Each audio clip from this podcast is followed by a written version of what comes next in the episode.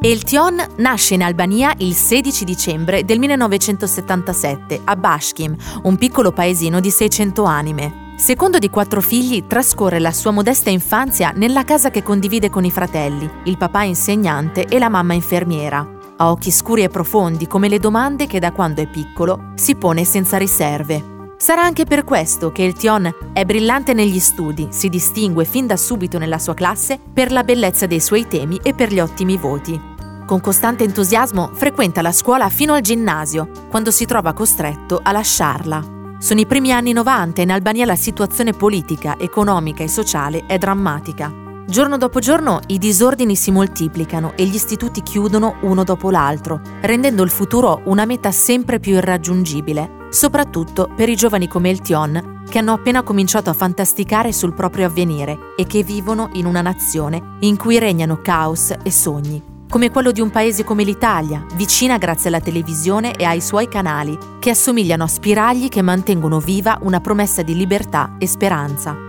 Ben presto la voce della partenza delle imbarcazioni dal porto di Durazzo si diffonde in tutta l'Albania, spingendo centinaia di giovani di Tirana a percorrere a piedi o in bicicletta i chilometri che dividono la capitale dalla città di mare, in una sorta di maratona verso la libertà, con l'unico obiettivo di raggiungere la penisola italiana.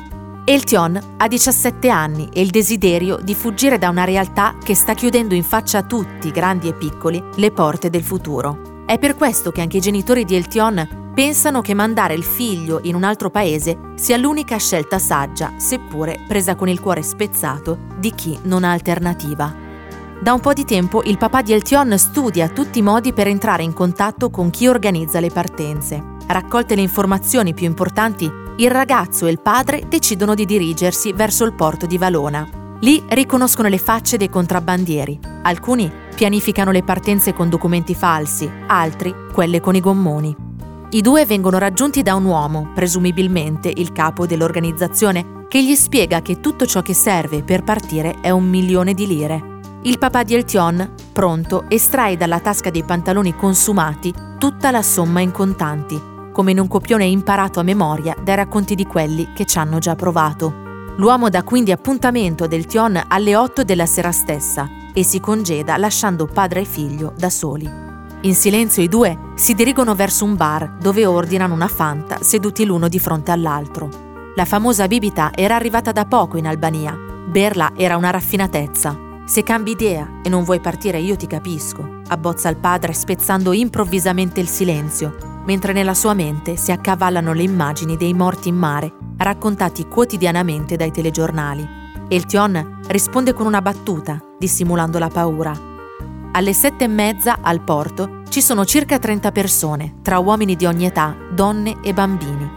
Uno degli organizzatori sistema tutti in fila per due e mentre conta riceve ordini da qualcuno attraverso un walkie-talkie. Ordinati e silenziosi, gli uomini, le donne e i bambini lentamente raggiungono la riva del mare dove trovano il gommone che dovrebbe portarli in Italia. Eltion fissa incredulo quell'imbarcazione lunga appena 5 metri e larga 2.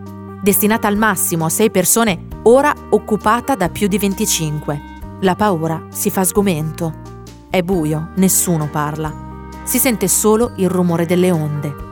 Eltion si gira un'ultima volta verso il padre per salutarlo. Si sforza di sorridere, affidando la sua anima a Dio, mentre si allontana lentamente dalla riva, come uno specchio scollato dalla sua cornice.